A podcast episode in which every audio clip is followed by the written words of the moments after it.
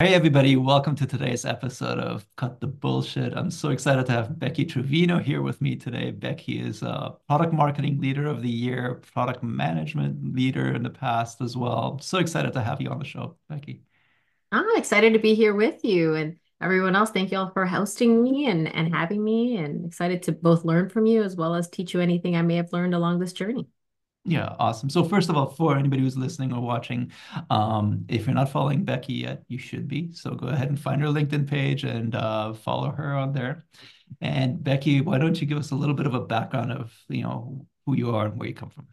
Yeah, make this quick. So currently, I'm the executive vice president of product at Snow Software. So Snow Software is a Swedish-based SaaS company. We have U.S. operations out of Austin, Texas, which is where I live. And I followed up the, I'm an engineer by background who did a career transition into product marketing. I started my career off at Dell, a very large organization at that time, and then made a career pivot into more of the marketing sense. So I've had stints in growth marketing. I've uh, led global campaigns. I've led product marketing teams at a company called Rackspace, right when it was pioneering cloud computing. Mm-hmm. And but I've also been one of those people that's had career pivots and changes. When you work for a high growth company, sometimes you're tapped on the shoulder, and that's happened to me quite a few times in my career. Once when I was in engineering, kind of moving into me into product marketing. The other when I was in uh, growth marketing, and I got a tap on the shoulder asking me to lead customer success and technical support at Rackspace. It was an 80 person organization, $500 million business. It was a great opportunity, enabled me to move up the chain there pretty quickly, but also was a tremendous learning opportunity. When people ask me, how did I become good at product marketing? I actually say one of the reasons I was is I was I sat for nearly two years in a customer success organization where you have to be the face of your organization to a customer. So I got very comfortable speaking to customers. Particularly, we worked in cloud computing where if something goes wrong, you, have brought somebody's business down. So they want the, the leader of the team there. So I learned really quickly how to be technical facing, really go in, into details and be able to respond to customers. That was great. Left Rackspace and I joined Snow in a product marketing role uh, and then got tapped on the shoulder again, expanded more of my opportunities into product operations, building up the first product operations team at Snow, and then got tapped on the shoulder again to lead all of product. And oftentimes, one of those key parts is if you're working for a growing business, oftentimes those taps on the shoulders come, but it's also puts you in this uncomfortable situation where there's things you haven't done either in a long time, like me when it came to some elements of product, but also you know, can you learn quickly? And I think that's been a trend in my career as I've been open to that tap on the shoulder, but I've also been able to learn quickly and perform and role. I love that. There's actually so much that we could dig into that. That could be a whole set of separate uh, interviews or conversations. Maybe I'll have you back for that sometime as well. Um, so uh, tell us a fun fact about yourself. Ah, fun fact is that I like Ted Lasso because you know to ask that earlier is like what is the uh what's this figurine in the back? And like a lot of folks uh you know I'm a Ted Lasso fan I came late to the party because I'm an adult that learned to play soccer.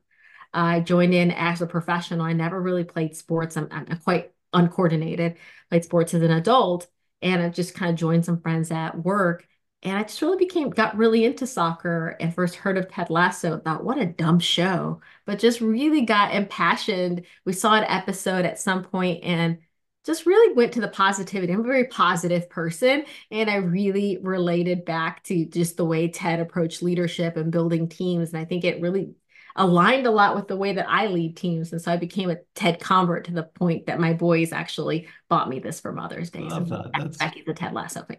That's so super cool. Awesome.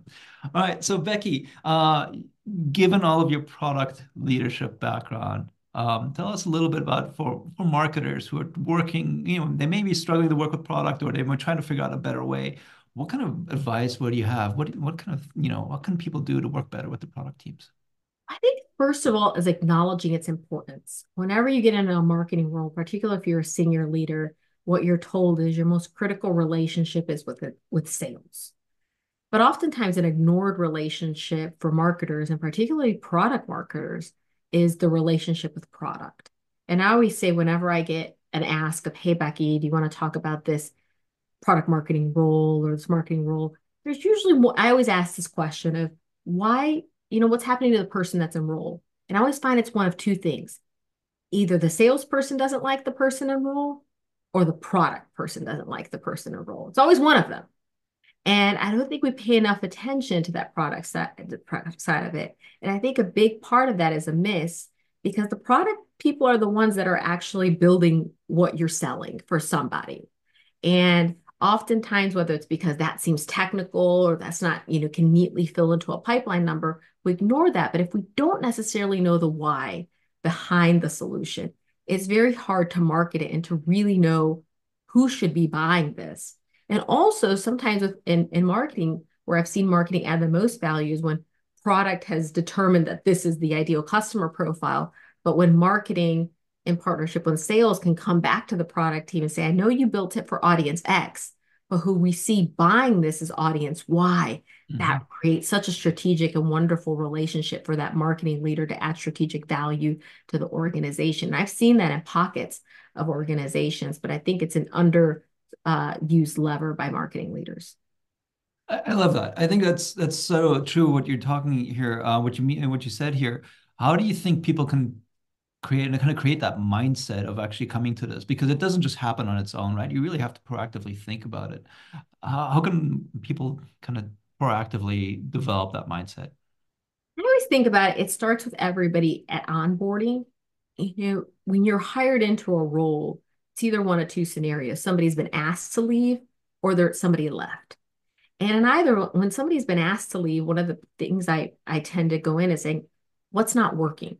And when I onboard, I try to ask that to everybody because it's a new opportunity. You haven't messed anything up yet. You know, like people are very open and candid at that point. Or if somebody has left, I, I frequently said, What did you like about what that person did? And I frequently think that's a great opportunity to bring in the product person you know rather a lot of go to market leaders really just focus primarily on that the sales side of things but i think it's a good one to tap in and say can i have another advocate because if anything what that does you know sometimes the relationship between sales and marketing can be tough but if you have an advocate in the product or engineering leaders the technical leaders in your organization that's another ally that marketing can have and it's it's again i said an underused lever by the marketing teams. But if you got a CEO that's saying, oh, there's some contention between my marketing leader, my sales leader, but man, my product leader, my marketing leader get off really well. Hmm, let me think about that. So I think it's definitely opportunity, but starts at onboard and understanding what are their priorities and how do you tie in that? And or if they've had issues with someone before, but every year it's tapping in what's the priority. And for most product leaders, that priority is I put my badge on the table to say this roadmap or this strategy is the right one. I've mm-hmm. committed to someone in leadership. And so the way that we get recognized in product of what whether or not that was a right decision is adoption. Our mm-hmm. customers adopting our solutions. And good marketers don't just bring customers for sales. sales. They're helping drive that adoption and or letting product know, hey, I'm having some issues with this message, or you're telling me to go here, but that's not working. And providing that feedback loop back into the organization to help product get smarter and that's often not one. And then also with the rise of PLG, with more of that coming in where the product leaders have to take on more of that revenue responsibility, that it's saying, how can I have better partnership with growth teams? And where does product marketing fit in all of this? Uh, and what's that relationship between all of us? And how do we tie in together to, to get that adoption? And I think because we're all trying to drive that adoption, it's how do we play well together? And I think oftentimes we don't think enough about that. We just think, well they're going to build it and hand it over. And I think that's a really old school mentality of, of running product. So that's an interesting point, right? Um, because I have been in organizations where it was product builds that here, you guys go figure it out, and then everybody goes their own way, right? And the way I've tried to address that in the past is coming back with information from them. Here's what I'm hearing from the market about what's working, what's not, um, helping the product team understand what's happening on the downstream of, uh, side of things. But I do feel like there's a fair amount of times when product just says, "Hey, we're going to build it. I don't even want any input from you guys. You got to go do your own thing," right? Uh, when you come across that, what do you do? I think at the end of the day, you have to be a good partner. If they're down a path and they're going to build, you got to sit here and say, "How can I?" You know, almost that Amazon principle disagree and commit. Disagreed. I wasn't necessarily part of this. I think there could be something wrong, but how can I help this to minimize as much of the impact as possible and, and to gain trust? If there's still time to be able to change that and you have a really good gut feeling or good data that supports that this is the wrong direction, then I think taking someone aside to really show like, here's what I did. What would, you know, or even asking the question, a good enough relationship. What piece of data would it take to change your mind on this? What would it take? And just ask the question. If someone's like, nothing, then your job here is just to support. If yeah. they're like these three things, then you can go out there and do it and have that conversation. But I always tell my teams this when you have a conversation like this of, I think your direction is wrong, it's always a lot easier to have that conversation with someone you already have a relationship with than to be the marketing leader that's never spoken to, rarely speaks to the product leader, but then is like, hey, I, I, saw this meeting and products heading in this direction. And then now I want to go have that meeting and tough conversation about how their plan is not good. They're like, where have you been the last six months? I've been talking about this. And no one wants that person, you know, you know, the Monday Monday night quarterback. Like you, you want somebody who's been along with you in the journey. So I think the key there is always establishing that relationship, finding a reason to have a conversation. And for a lot of marketers, that's tough. Like the product leader could be like, what are we going to talk about? And I think you got to formulate how that would be, you know, what's your top priorities and say, okay, these are your top three priorities. I would like to have a standing one on one with you every six weeks. Every six weeks, not one on one. I'm going to follow this agenda and come back with you with inputs about how my organization is helping your priorities uh, from a go to market perspective. If you speak that way, someone's going to give you 30 minutes on their calendar every six weeks. And if that happens, and, and then there's these moments where something isn't going right, then you have a relationship to base that on rather than trying to tap someone on the shoulder when they then when they're already down the line. I mean, those relationships, like so many things, that's it's a relationship that opens up doors and they'll have makes you make progress. Oh, fantastic. All right, Becky, um, different question for you. If you think back through your career, what are some of the key learnings you've had from a major failure? Had a big failure at a former company of mine, and it really came into switching into a new role. And I've been kind of one of those star performers there, where like, you know, you give Becky something, she's gonna make gold out of it. And I had this tough one where I moved into a role and I was supposed to have a manager, and I didn't have a manager for a long time. I reported to one of our C-level executives, and he was leading like half of the company. And then there was like me who had like seven direct reports, or whatever role I was in.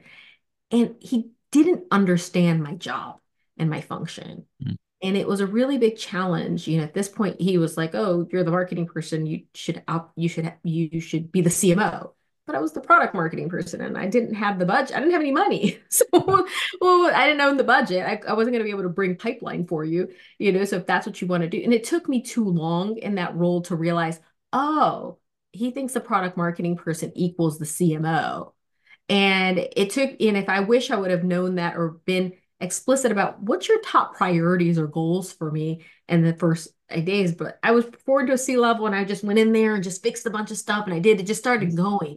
And that's why I'm just really keen on build a good onboarding plan. You I tell, tell that executives really know what pe- what are the key problems people want to solve and keep going back to it because I spun too long in that role, fixing stuff, putting stuff in. And I was just like, I was never going to be successful in that role. If you think the product marketing leader is the CMO, that was just never going to be successful. And I think we realized it months later. We just had a candid conversation. It was just like, okay, if you want me to do that, you got to go get money from, you got to go have a conversation with your existing CMO and CEO. And I need X um, amount of money to make this happen for you. And I need these resources. Otherwise, this is what I can do for you. And once we had that conversation, it changed the course of our relationship and he kind of understood. But you know, just because somebody's been an executive in a, in, uh, in a business for a long time, oftentimes for non-executives who aren't familiar with marketing, they think everything is the same thing. Like any marketer with the title marketer, you all just yeah. bring demand. That's what you do. And, and the complexity of marketing is there's so many sub functions. Yeah. And you know how you play with that, especially in product marketing, as you get larger, a lot of product marketing organizations spin out of marketing organizations and sit under product or sit in business units and tie in that that can just be a difficult relationship of that was and, and this executive didn't understand that and i didn't understand that he didn't understand and that was a big mistake on my part. Well, that's how we learn, right? I love that. Great story. Awesome. So thank you, Becky, for being on this show. Uh, so much insight, so much learnings. I'll hope to have you back sometime soon.